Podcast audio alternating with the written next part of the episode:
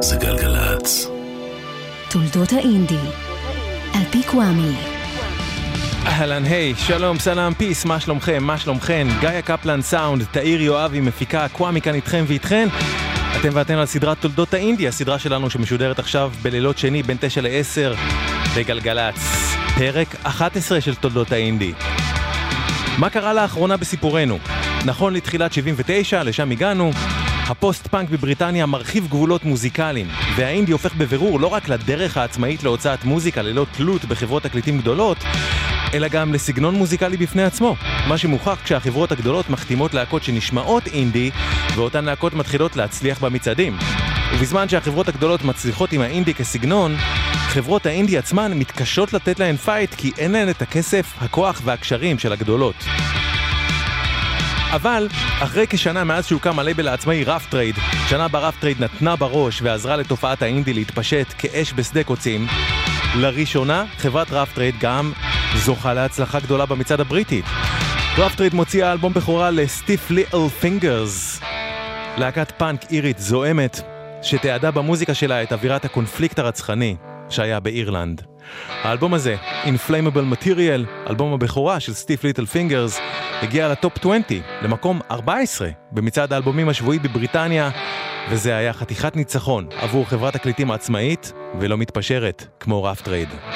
Alternative Ulster, סטיף ליטל פינגרס, תולדות האינדי, פרק 11, מתחילות.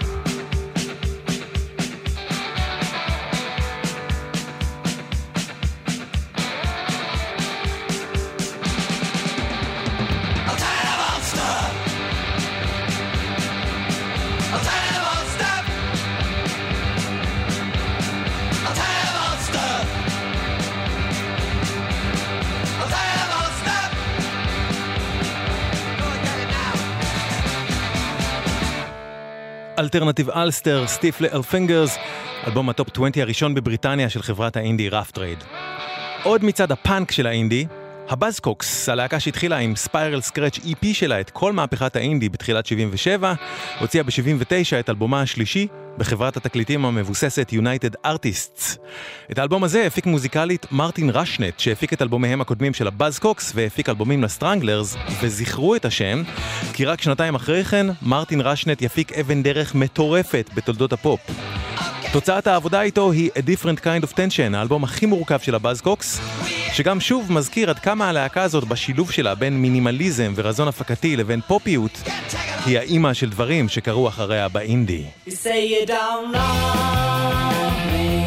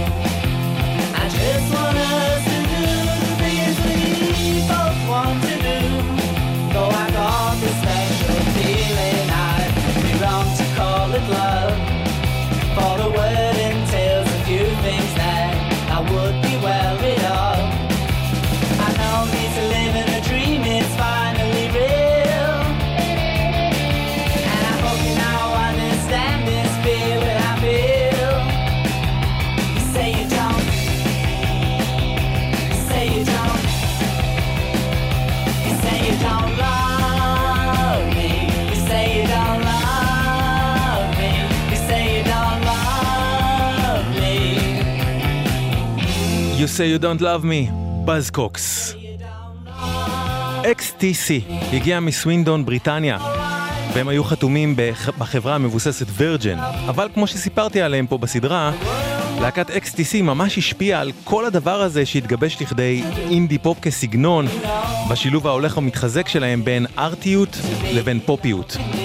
ב-79 הם הוציאו את אלבומם השלישי, Drums and Wires, אלבום ש-XTC הזמינו בו את סטיב לילי ווייט שיפיק אותה מוזיקלית, אחרי שהלהקה התלהבה מההפקות שלילי ווייט עשה באלבומי הבכורה של סוזי אנד הבנשיז ושל אולטרווקס. השיר שנשמע מהאלבום הזה הגיע למקום ה-17 במצעד הבריטי, והוא זכה לפופולריות גם דווקא בזכות הנושא החברתי שלו, שדיבר על ההסללה של אנשים רבים לעבודה בתעשיית הפלדה בבריטניה בתנאים מחפירים. Making Plans for Nigel, XTC.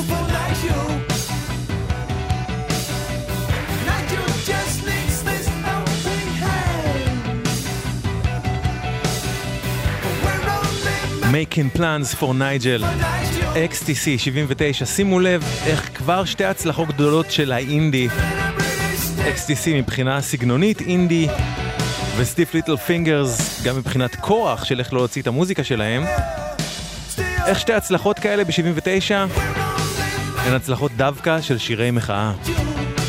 במצעדים.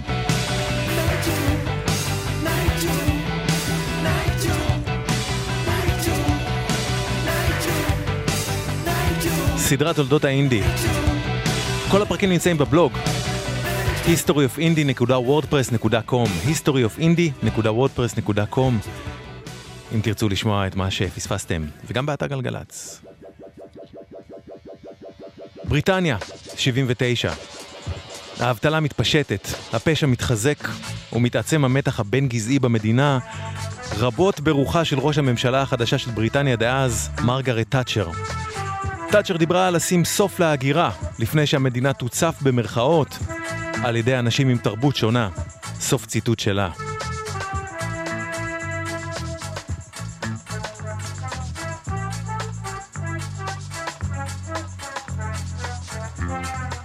הדברים האלה קרו גם בקובנטרי בריטניה, אבל שם קרה גם משהו אחר.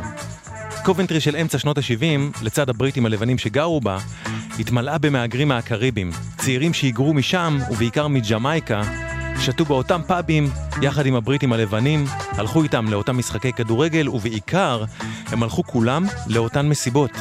די-ג'אים בקובנטרי תקלטו במסיבות האלה פאנק יד ביד עם סקה, rocksteady ורגעי, סוגי מוזיקה שהגיעו מג'מייקה ושבשלב ההוא היו עדיין סמן לתרבות אלטרנטיבית באיים הבריטים. השילוב בין התרבויות האלה התחיל לייצר תרבות חדשה. ג'רי דאמרס שגר, גדל וחי בקובנטרי היה סקין-הד. למרות שיש סטריאוטיפ שמזהה סקין-הדס עם נאצים, הסקין-הדס שדאמרס היה ביניהם ממש לא היו כאלה. הם בכלל הושפעו מתרבות הנוער הג'מייקני, מה שנקרא ה- rude boys. הסקינהדס התחברו לפאנק הלבן ובו זמנית לרגע השחור. דאמרס רצה להקים להקה כדי לשלב בה את האהבות האלה שלו, פאנק ורגעי.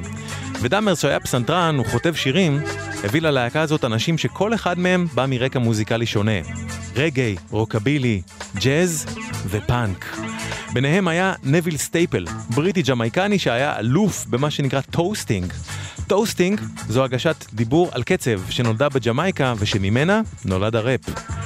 והיה שם גם טרי הול, פנקיסט לבן שעבר ילדות מצלקת ושניחן בקול ייחודי עם טון שנשמע מלנכולי תמידית.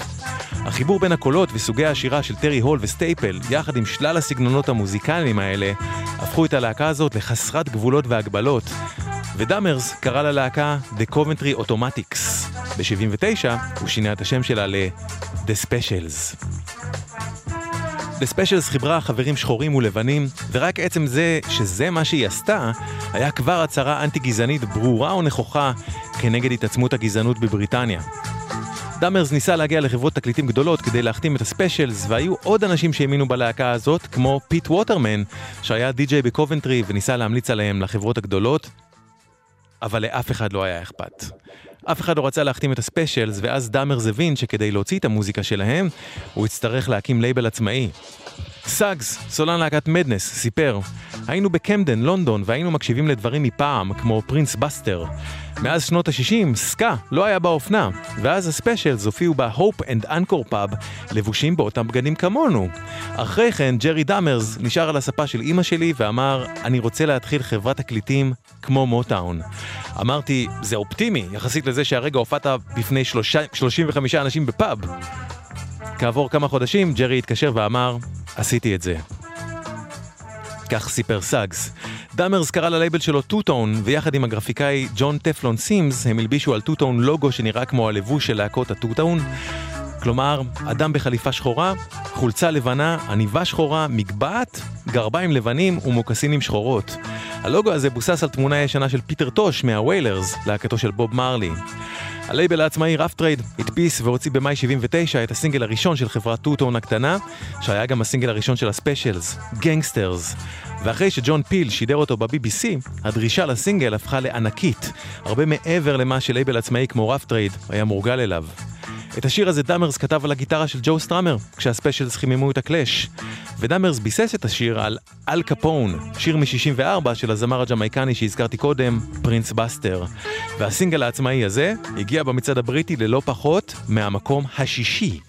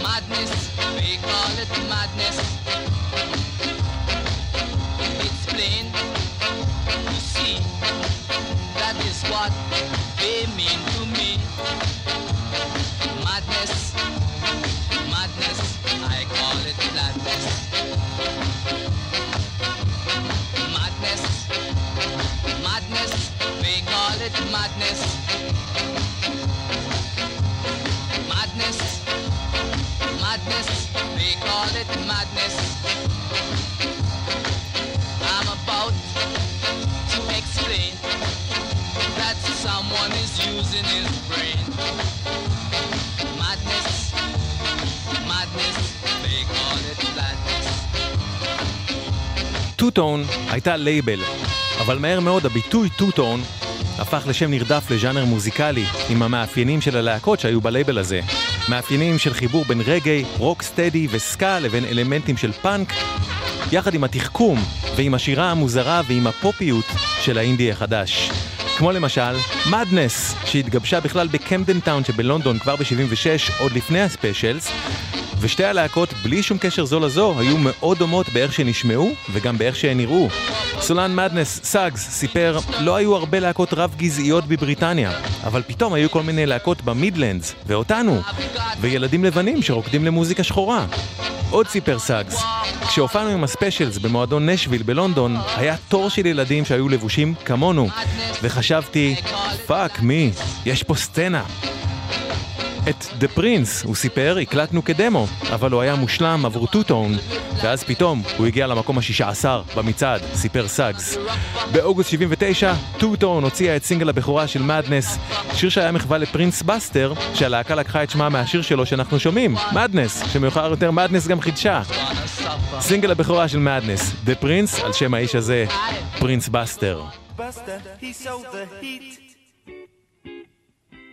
With a rock steady beat.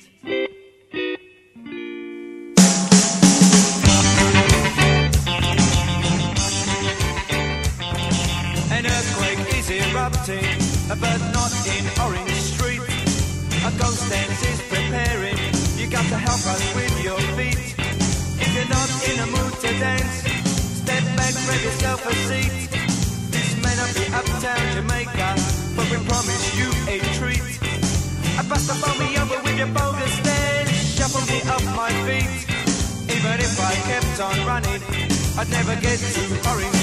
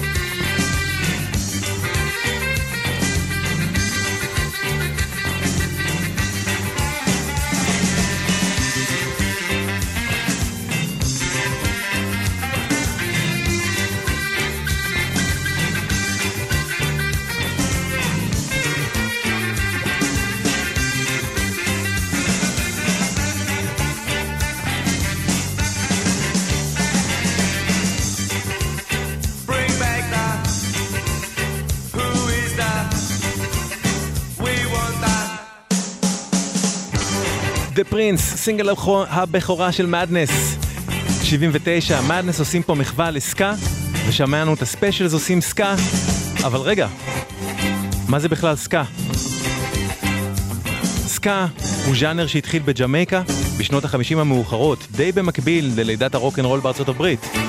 הסקה לקח אלמנטים של קליפסו שהגיעו מטרינידד וטובגו, אלמנטים של מנטו, שזה פולק אקוסטי שהתפתח בג'מייקה, ואלמנטים של rhythm and blues ושל ג'אז מארצות הברית. יש שמחשיבים את פרינס בסטר ששמענו קודם, ושלכבודו השיר הזה של מדנס, לממציא הסקה. מה שהוא ואנשי הסקה עשו בין השאר היה לקחת את ה rhythm and blues האמריקאי, אבל לתת פה את הדגש על ה off beat, במקום לשבת בצורה ישרה על הקצב, והכל היה מהיר ושמח בסקה. אני אדגים דרך שיר שרוב העולם מכיר כשיר רגאיי איטי, אבל הנה הגרסה המקורית שלו, שהייתה מנוגנת כקטע סקה. זה סקה, ככה זה נשמע.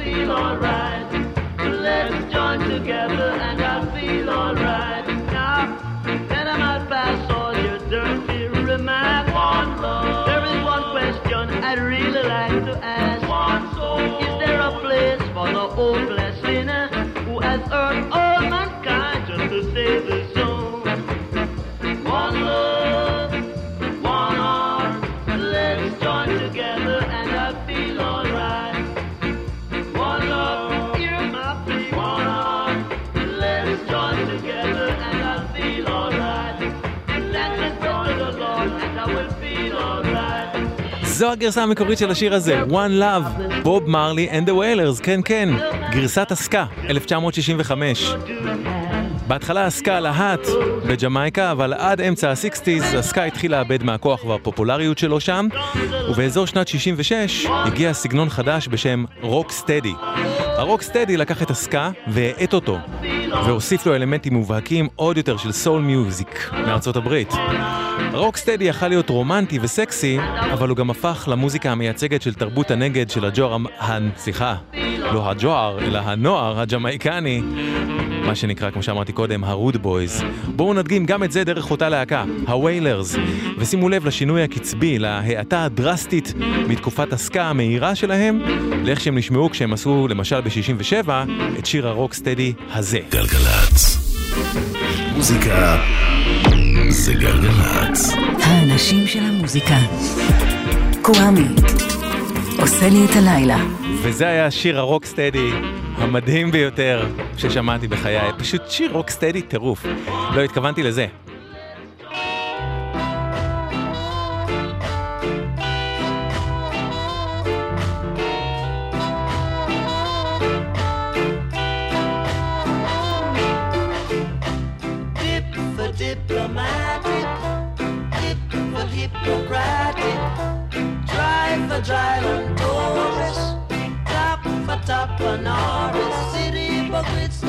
Them a galande. City hypocrites, them a galande.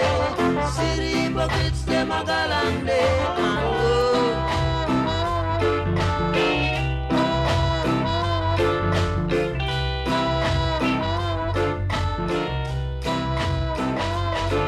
And go. cut, cut, cut against them one another. Cut, cut, cut against them one another. Oh, them teach to love one another. Oh, them teach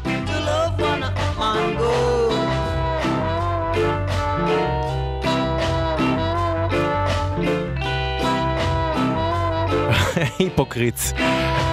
The Wailers, כך נשמע רוק סטדי. כשהוויילרס עברו מסקה לרוק סטדי. אבל בסוף שנות ה-60, מהסקה והרוק סטדי נולד בג'מייקה סגנון חדש בשם רגעי. הרגעי האט את הרוק סטדי אפילו יותר. הוא חתך בכלי הנשיפה ונתן לחטיבת הקצב להוביל יחד עם השירה. הרגע הפך את העיבודים שהיו ברוק סטדי ליותר מחוספסים, יותר מינימליסטיים ובעלי הרבה יותר אוויר לנשימה. בואו נדגים גם את זה דרך בוב מרלי, ושימו לב לשינוי מקטע הרוק סטדי הזה שלו, לשלב הבא, שלב הרגעי, כשהוא עבד עם ליס קראץ' פרי ב-71, והם עשו כך את הגרסה המקורית לשיר הזה.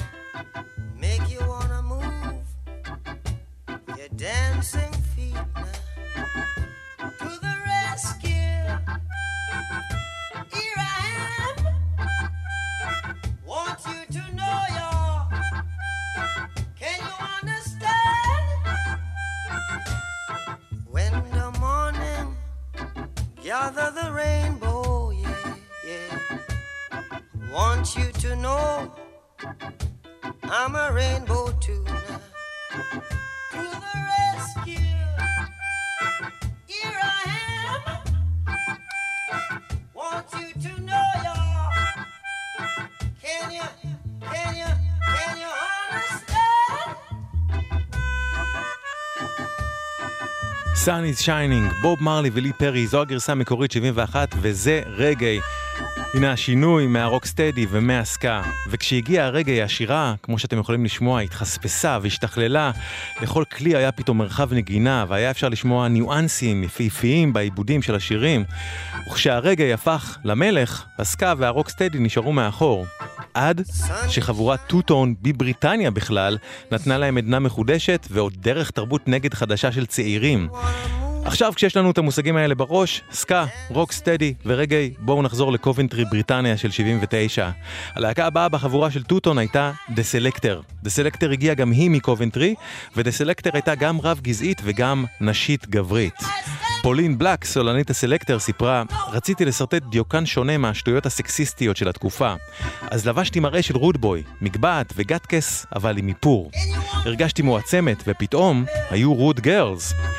באוקטובר 79, טוטון הוציאה את סינגל הבכורה של הסלקטר, והשיר הזה הגיע במצעד הבריטי למקום השמיני. ושימו לב איך המהירות התגברה בבת אחת, וזה כי חבורת טוטון החזירה לעולם את הסקה עם כל המהירות ושמחת החיים שלו. The Selector on my radio.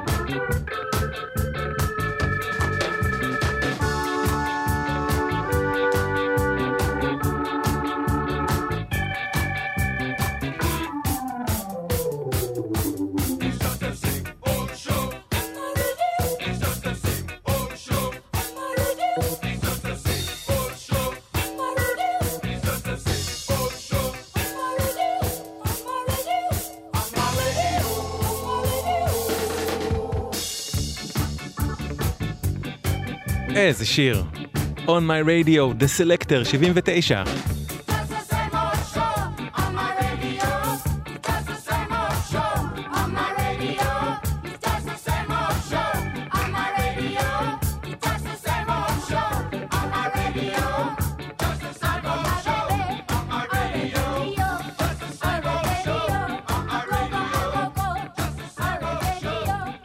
הסצנה הזאת של טו-טון חצתה לא רק גזעים, אלא גם גילאים, מכיוון שהרבה מבוגרים שאהבו סקה בסיקסטיז והרגישו מודרים כשהסקה יצא מהאופנה, פתאום הרגישו בנוח ליהנות מאותה מוזיקה כמו הצעירים.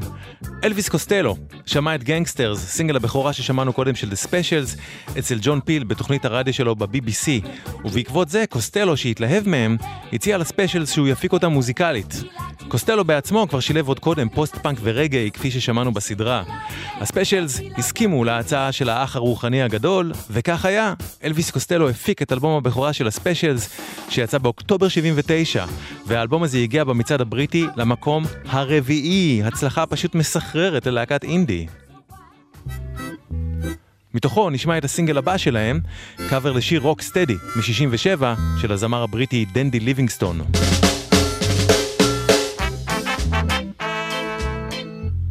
A message to you רודי, רודי, קיצור של רוד בוי, The Specials.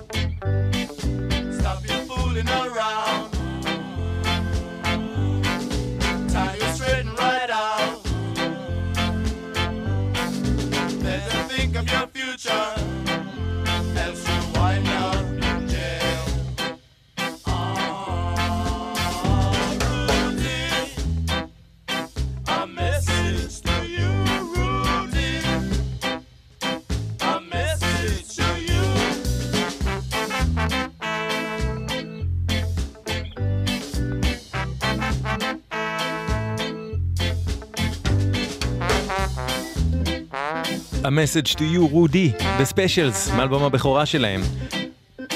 מכיוון שג'רי דאמרס, מנהיג הספיישלס והמנהל של טו-טון, הבין שהוא לא מצליח לגייס בעצמו את המשאבים לכל מה שהוא רצה שיקרה עם טו-טון, הוא חתם על חוזה בין הלייבל העצמאי שלו לבין חברת התקליטים המבוססת קריסליס.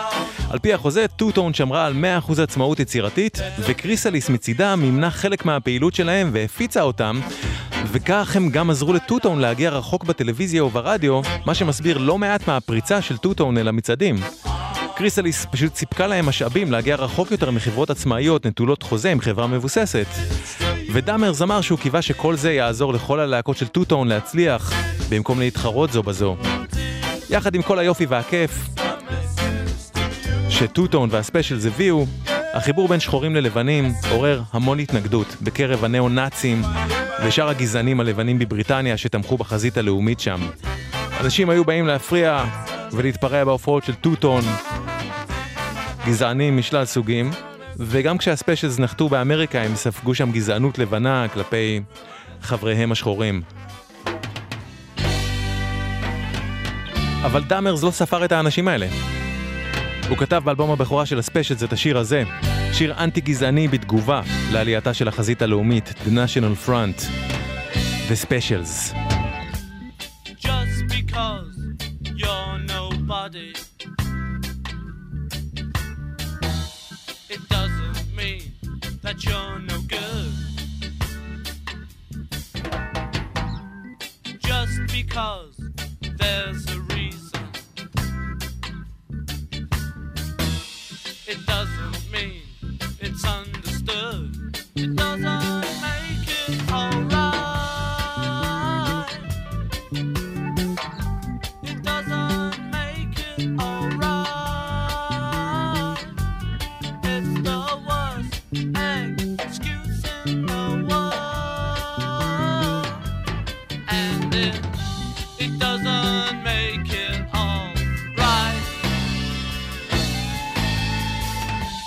Some people think they're really clever. To smash your head against the wall. Then they say, You got it my way. They really think they know it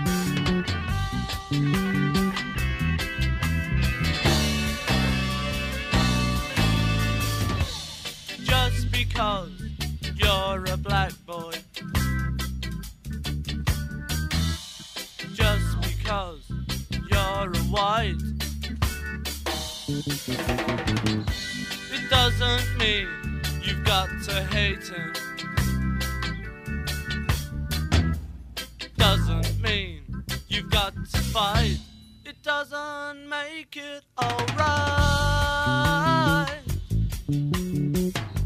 It doesn't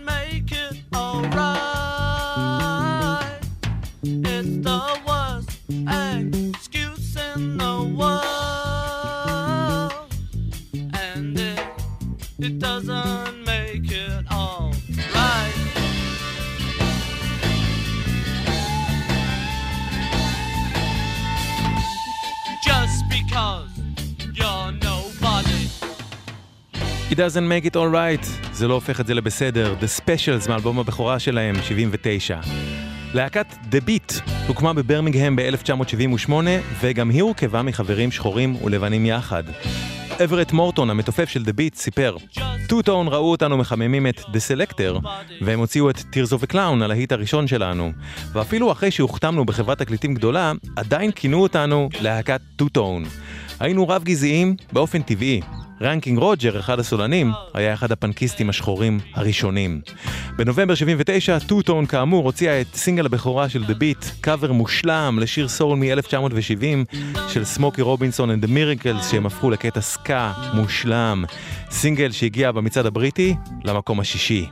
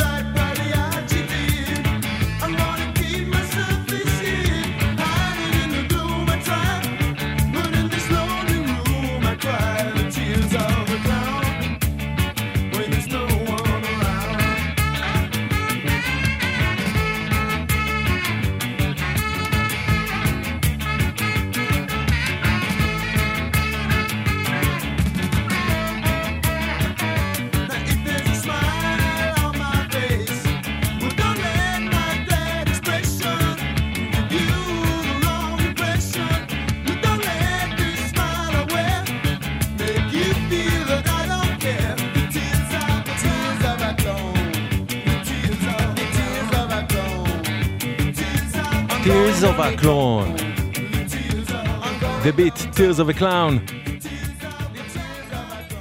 79. בניגוד לכל אווירת הדיכאון והדיסטופיה של להקות הפוסט-פאנק והניו וייב החדשות ששמענו בפרקים הקודמים, כמה שמחת חיים הביאו איתן להקות טו-טון. הלהקות האלה בעצמאותן המחשבתית שברו מחיצות של גזענות בין שחורים ללבנים, דבר שהיה הכי לא מובן מאליו בבריטניה של ה-70's ובכלל, והן סוג של אמרו, מוזיקה היא משהו שמיועד לכולם, וכולנו שווים וצריכים להיות שווים. אחרי סינגל הבכורה שלהם, The Prince, מדנס עזבו את טו-טון כי ללייבל לא היה מספיק כסף שהם נזקקו לו כדי להוציא אלבום, אבל הם נשארו באינדי וחתמו בלייבל עצמאי רק עם יותר משאבים, סטיף. באוקטובר 79, מדנס הוציאו בסטיף את אלבום הבכורה שלהם, One Step Beyond. האלבום הזה היה הצלחת ענק, והגיע במצעד הבריטי למקום השני. קטע הנושא שלו הוא קאבר לקטע של פרינס בסטר, והדיבור בפתיחה הוא ציטוט מקטע אחר של בסטר בשם The Scorcher. הסינגל הזה הגיע במצעד הבריטי למקום השביעי ולמקום הראשון בצרפת. Hey, you! Don't watch that! Watch this! This is the heavy, heavy monster sound! The nuttiest sound around! So if you've come in off the street and you're beginning to feel the heat, well, listen, Buster, you better start to move your feet to the rockinest, rock steady beat of madness! One step beyond!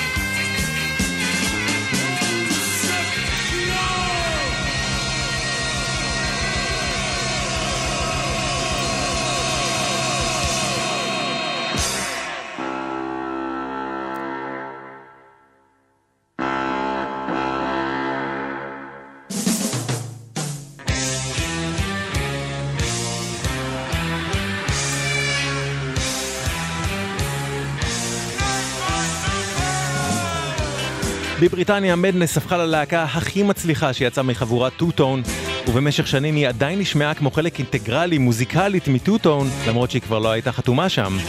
One Step Beyond היה גם האלבום הראשון אי פעם שהופק מוזיקלית על ידי קלייב לנגר ואלן ווינסטנלי, שגם יהפכו למפיקים הצמודים של מדנס וגם יעשו דברים נפלאים רבים בעתיד, שאת חלקם עוד נשמע בסדרה.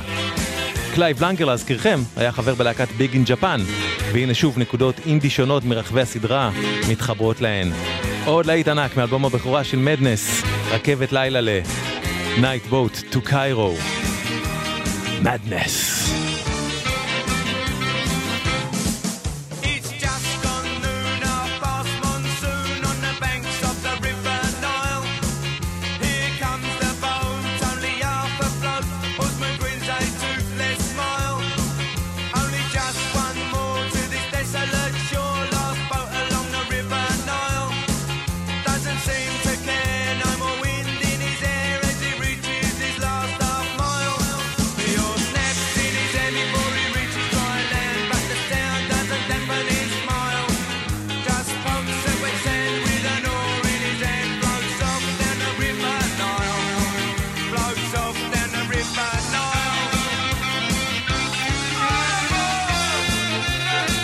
Night Boat to Cairo Madness, גם שירי השמחה לכאורה נטולי המסר של מדנס, נולדו מתרבות נגד בבריטניה.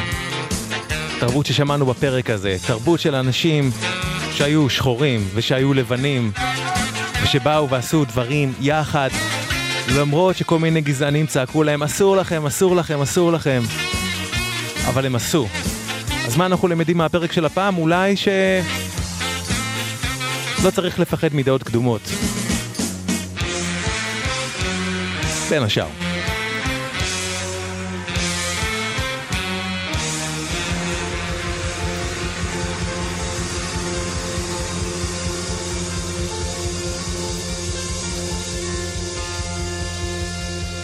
הסינגל השני אחרי קטע הנושא מהאלבום של מדנס הראשון יצא בדצמבר 79 והגיע במצעד הבריטי למקום השלישי.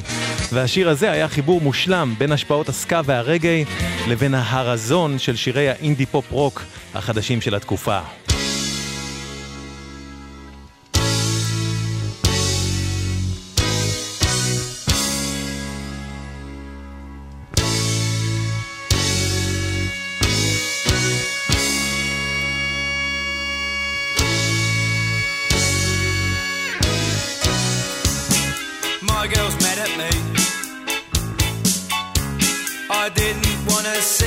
Film tonight. I found it hard to say. She thought I'd had enough of her.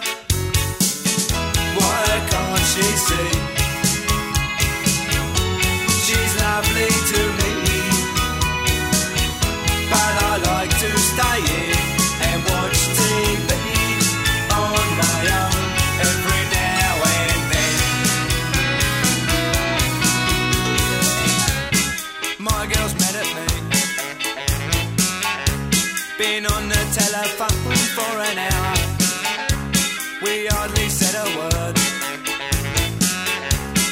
Tried and tried, but I could not be heard. Why can't I explain? Why do I feel this pain? Cause everything I say she doesn't understand,